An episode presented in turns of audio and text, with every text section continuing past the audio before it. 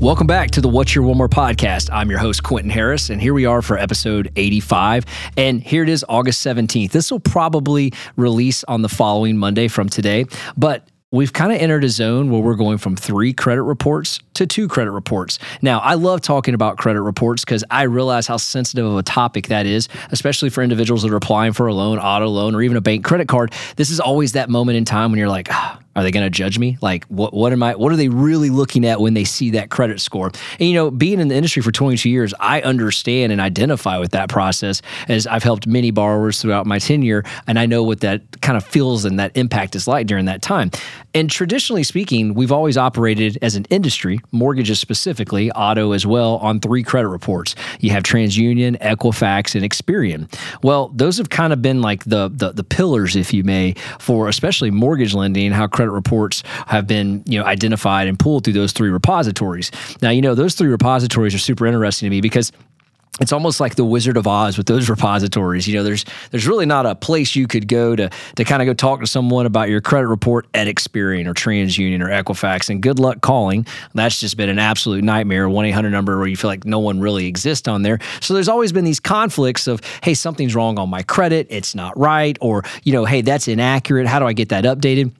And you've always had to use these middle layers of, of, of, I guess you could say providers to get it done. People that that compilate and get that data from those three repositories and provide, you know, lenders such as myself when I used to do lending that credit report. So from that credit report, excuse me. So those three have been the traditional. And then FICO is another name you might hear them called before, FICO score.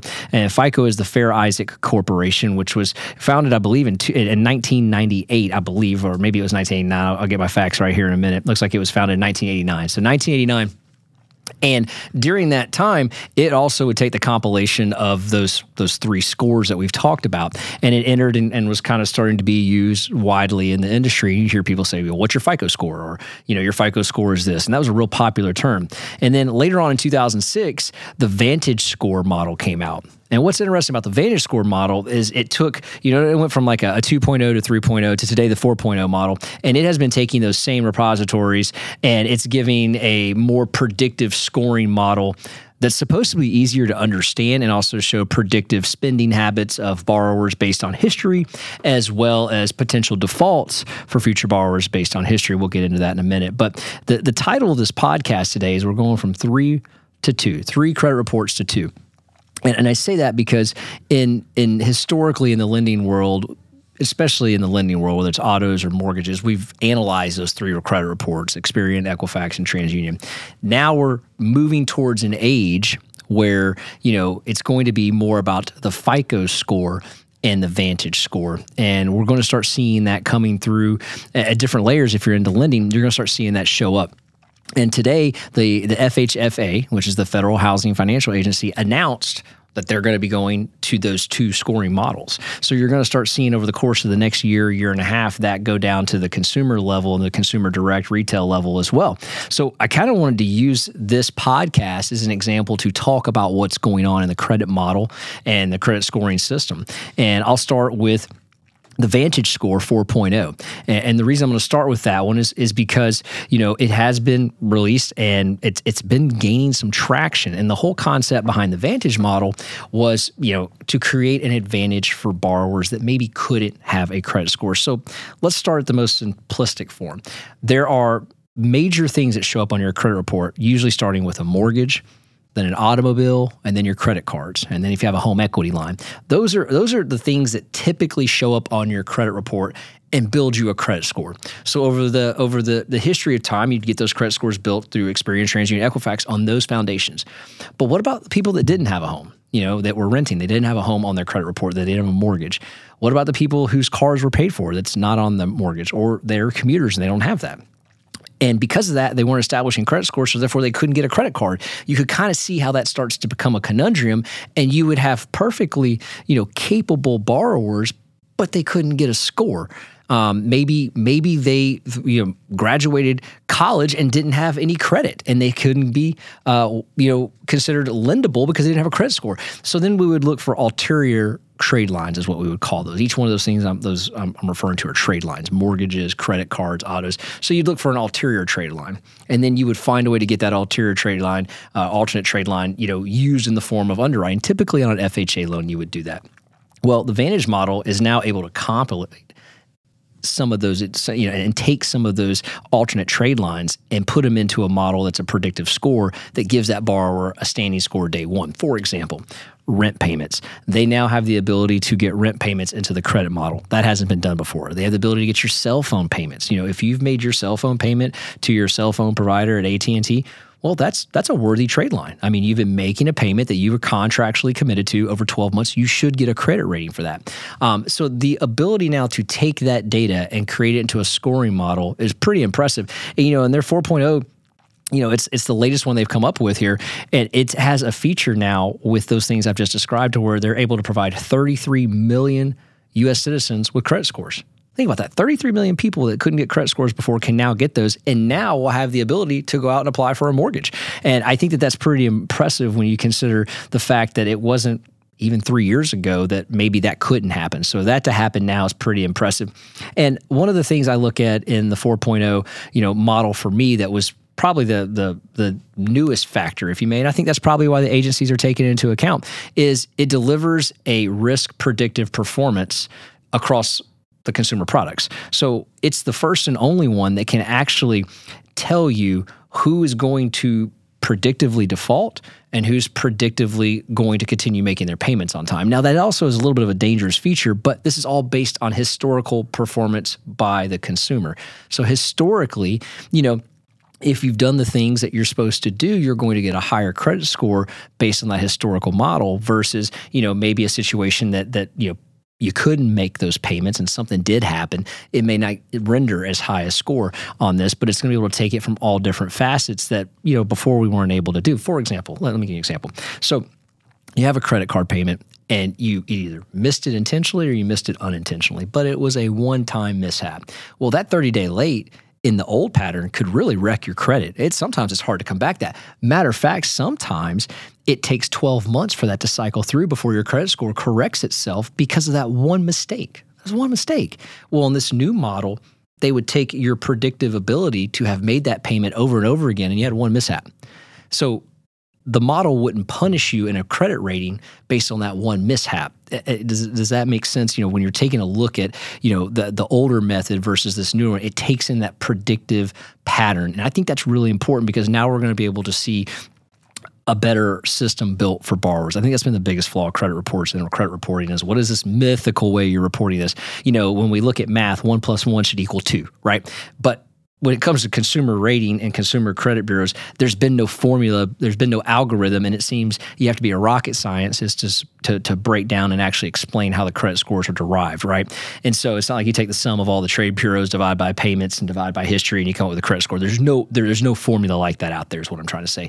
At least with this model, it takes a predictive ability based on historical data and gives you the benefit of the doubt if you're a borrower that had that happen. Now, let's say you're a borrower that you know you fell on hard times and you couldn't make that credit card payment at all anymore. And you know you had it closed and and it turned into something bad.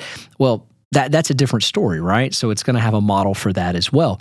But i also say that we see more of the pre of the first case scenario than we do the latter right there. Uh, you see people that make an honest mistake, they get punished on their credit report, and you're like, man, that's one that's one thing that happened that popped up there, and it's just you know to really tank someone's score. The other thing is the previous models, the old school three models, it always took a snapshot in time. Um, for example, today is the 17th. If your credit got pulled today, it's going to give me what the 17th of August looks like of 2023. Now, the lenders on that credit report that are reporting those trade lines, let's say you've got bank A, you've got auto company B, and you've got credit company C, they report to the credit reports on a monthly basis. But they may report, you know, bank A may report on the 5th of every month. That may be their report batch date where they batch all the information over to the credit reports. You know, auto company B may batch on the 18th.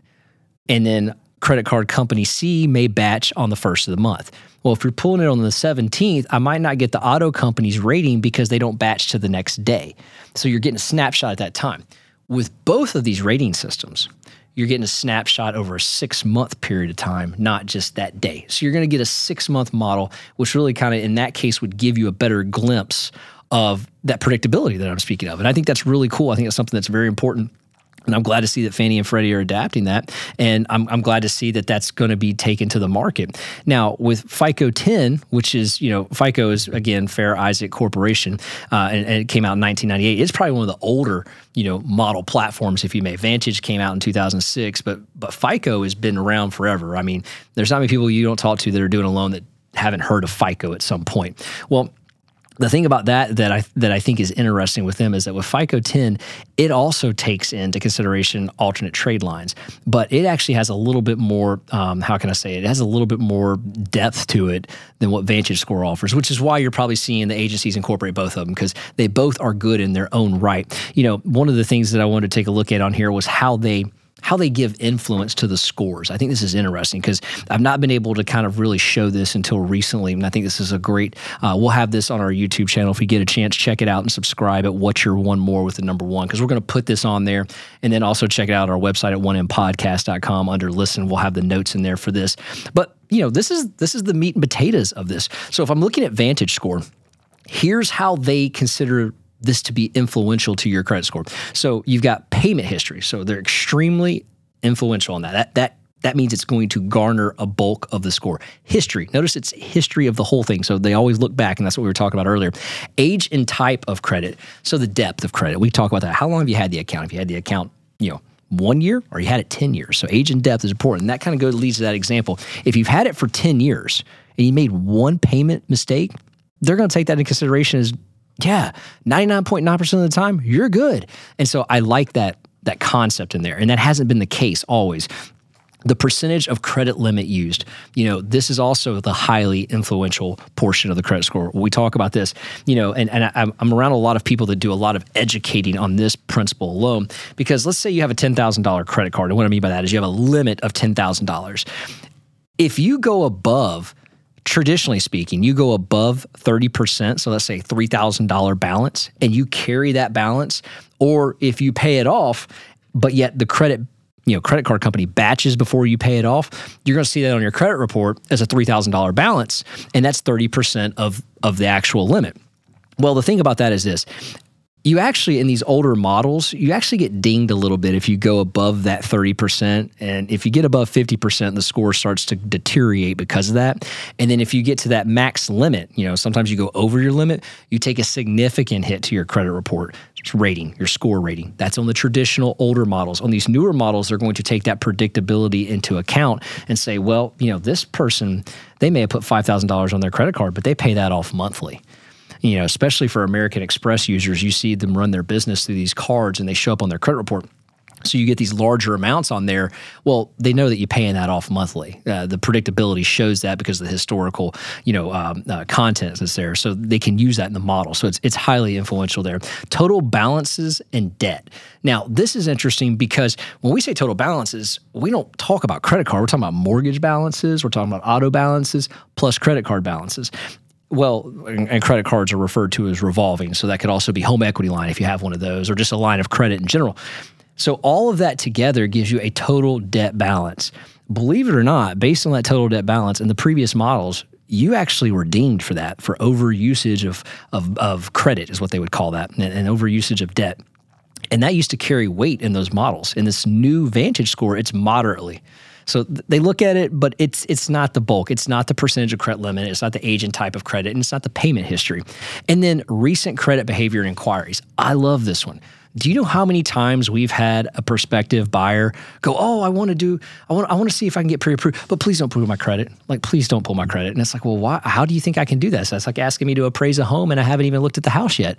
The reality is, borrowers have been programmed over the years to not to want to have their credit pulled but one time.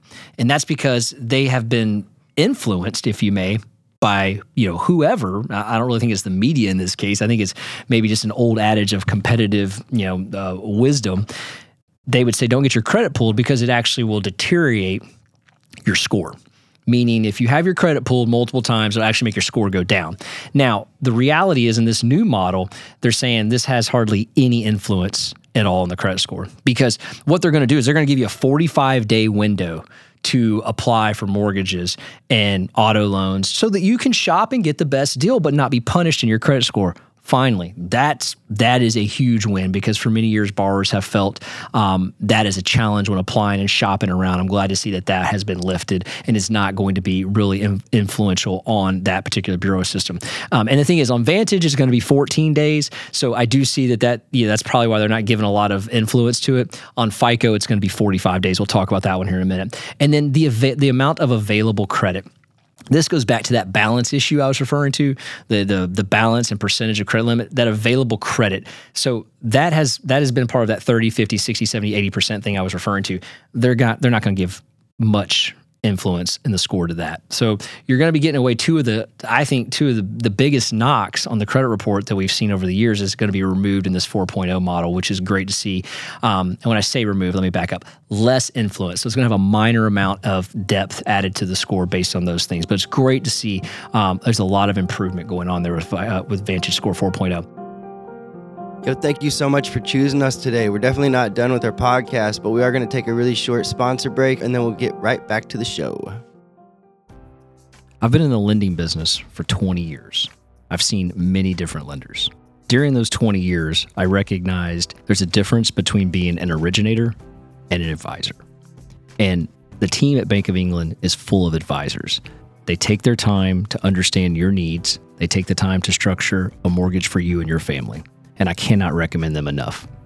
If you're in the market to purchase a home, maybe it's a second home, maybe it's an investment property, or you're looking to refinance your current property that you live in, take a minute to work with the advisors at Bank of England Mortgage.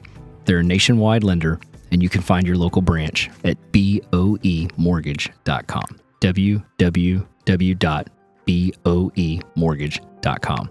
Because it's more than loans, it's people. Thanks so much for letting us give a shout out to our sponsor. All right, now back to the podcast. So when we jump into the FICO grouping, this one's interesting because payment history accounts for about 35% of their score. The amount you owe the amount you owe counts for 30%. Um, so, see, there's a big difference there. You look at the total balances in debt and available credit, not as big of a deal in that 4.0 score, but yet you come over to FICO, it carries 30% weight. The length of credit history, 15% weight. Well, that was one of the major ones in the previous model. And then new credit, 10% history. They're not going to really give much to that, or 10% credit. And then credit mix, like the mix of credit. How much mix of revolving to installment do you have versus mortgages? 10% mix you can see that these two models, you could argue, maybe flip flopped, but I think that's why the agency's adapting both of them. That way, you get the best of both worlds, and I think that that's going to be uh, that's going to be great for the consumer. It's going to be great going into 2024. There's a lot of benefits to both of these in there, but just you know, keep in mind on this that it, the exact impact of a specific category on your credit score can vary depending on your individual credit history and and the specific you know model that is being used. So I think that that's important as well. But for me as a as a lender with a history of lending, I look at credit flaws that have happened over the years first stop of that credit flaw was the way medical bills and medical collections were reporting to credit agencies. It was absolutely absurd the way that that would show up, and it was absolutely absurd that oftentimes it wasn't even correct, you know, and, and the way that could just be thrown on someone's credit report and then actually tank their score and, and impact their loan and impact their rate and impact, you know, goes on and on and on. Now, yes, lenders, we've all had the opportunity to do these rapid rescores and credit rescores and getting things corrected and removed. But all that's done is just put more weight on the process. It's cost the borrower more money to get that stuff corrected. Oftentimes, the borrowers are never even notified that that stuff shows up on there. Well, with this new model, those things don't even exist anymore. Like they won't even be on there. And I think that that's a huge win for the consumer and for the lenders as well because A, it doesn't put that weight on there. The cost structure isn't being passed down to the borrower. And that's a big win for, you know, borrowers and lenders included in an environment where we continue to see raising cost of loans and raising cost of uh, of credit. So it's great to see that. So uh, again, tax liens and civil judgments, that's that's important because I mean those those are those are big deals, right? Those show up. And so if you have a tax lien, whether it's from the IRS usually on your personal taxes or, or business tax, show up on your credit report, that now has impact to the score, right? Now currently in these newer models, it's going to have less weight right? It can still have an impact, but it's going to be less impactful as far as weight's concerned.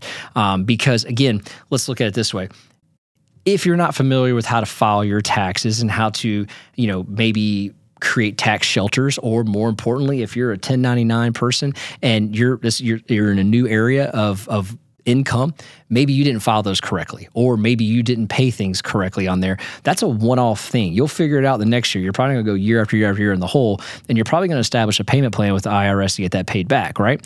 Well, we understand that on the lending side, but the credit world doesn't understand that. So it's great to see that that that adjustment's being made there as well to not you know, quote unquote, hammer the borrower for that. Because the one thing about tax liens is tax liens usually get paid pretty quickly. Uh, I mean, I'm sure there's the other cases that I haven't seen yet, but in our experience, those typically are getting paid pretty quickly because no one wants to be in debt to the IRS. Um, that's not a fun place to be. So, um, I will say this: I'm, I'm excited about this opportunity um, with the new credit reporting systems. I think it's a win for the buyers, a major win for prospective buyers because you look, you look at VantageScore, you got 33 million people now that are getting scores, and of those 33 million, they're all over a 620. And why is that important? That seems to be the minimum credit score position right now for most lenders. That's a big win because now you're getting a lot of people that could be first-time home buyers, you know, into position to buy homes and into position to, uh, you know, preserving and getting better credit as they move up the ranks from the 620 on up. And the other thing is this: the the bringing together of the models. That's the other thing I want to talk about is that in the past you had these score variances, right? You could go from you know a score of 350 to 850, a score of you know 300 to 800 um, a score of you know 350 to to 790 the, the models weren't all on the same measuring path. Moving forward on this, it's all going to be 350 to 850. And I think that that's important because that also lends ex- uh, consistency and accuracy not only to the lending world, but to the consumer as well. So when you're actually comparing scores, because right now, if you're a consumer, you can go to a website you can go to Equifax.com. Um, you can go to you know uh, Credit Expert, Credit Karma. I mean, list goes on. If you uh, if you have a credit card, I guarantee you can go to your credit card company's website. They'll pull your credit right then and there and tell you what it is. If you have any ID theft, they they love to pull your credit because that's how they monitor what's being you know uh, maybe stolen on the backside, right? So you can go to all those. It it is almost guaranteed that none of those scores are going to match. If you pull one from any of one of those and pull it from another one, they're not going to match. It's also guaranteed that if you go get an automobile loan and they pull your credit, it's not going to match what the credit company's pulling. We recognize that as an industry, and that's always been a problem. This model coming to market is supposed to help eliminate that problem. And I think that that is a huge win because I imagine as a customer and a, and a future borrower how frustrating it is when you take the tools and resources that you have from your credit card company, your ID theft, your ID protection company, you know, any of those metrics, or even just Experian.com, and you pull a credit score, you expect that score to be the same as the score that you go apply for a loan. But in today's world, that's not the case. It hasn't been the case in a long time. I believe this new model is going to add a much more credibility to what you're looking at online to when you walk in to work with a loan officer or with an F&I person on a car loan or before you apply for a credit card. I also think the thing that comes along with these models is the education that's going to be far greater than what you've had as a consumer before. The education pieces from both of their websites Vantage 4.0 and FICO and FICO 10. I think the ability to learn more about what makes up your credit score get rid of that Wizard of Oz person behind the curtain. It's going to be such a big win for the consumer because consumers have always wanted to work on understanding their credit so that they can improve it and they can be in the best position. But there's not been any really documented resources out there. It's you have to hire a company and then you have to wonder if that company is really doing a good job to help you or are you just wasting money. You know, this is this is going to be a big win and I'm very excited for the consumer and excited for the industry. And I think that everyone listening to this is going to get a greater uh, understanding of what makes that credit score and get, excuse me, a greater understanding of how to prepare to get that score improved if you want to do that. So if you like what you're hearing, please five star review the podcast. Please share it with a friend, share it with a family member. Check us out on Apple, check us out on Spotify, Google, and on Amazon. By the way, on Spotify, it's really cool the way they've incorporated the video of the show so you can see it as well as listen to the audio. It's almost like another version of YouTube. Speaking of YouTube, subscribe to the channel. All the show notes will be in there. You'll get a chance to see the content that we're talking about. Also, at our website, you can do the same thing. Follow us on our socials at What's Your One More. Till next time, we'll catch you in the next episode of What's Your One More. I got one more shot, I'm gonna make it. One more chance, I'm gonna take it. I meant it when I said it, now it's time for me to do it. I got one life to live, so I put all into it, yeah.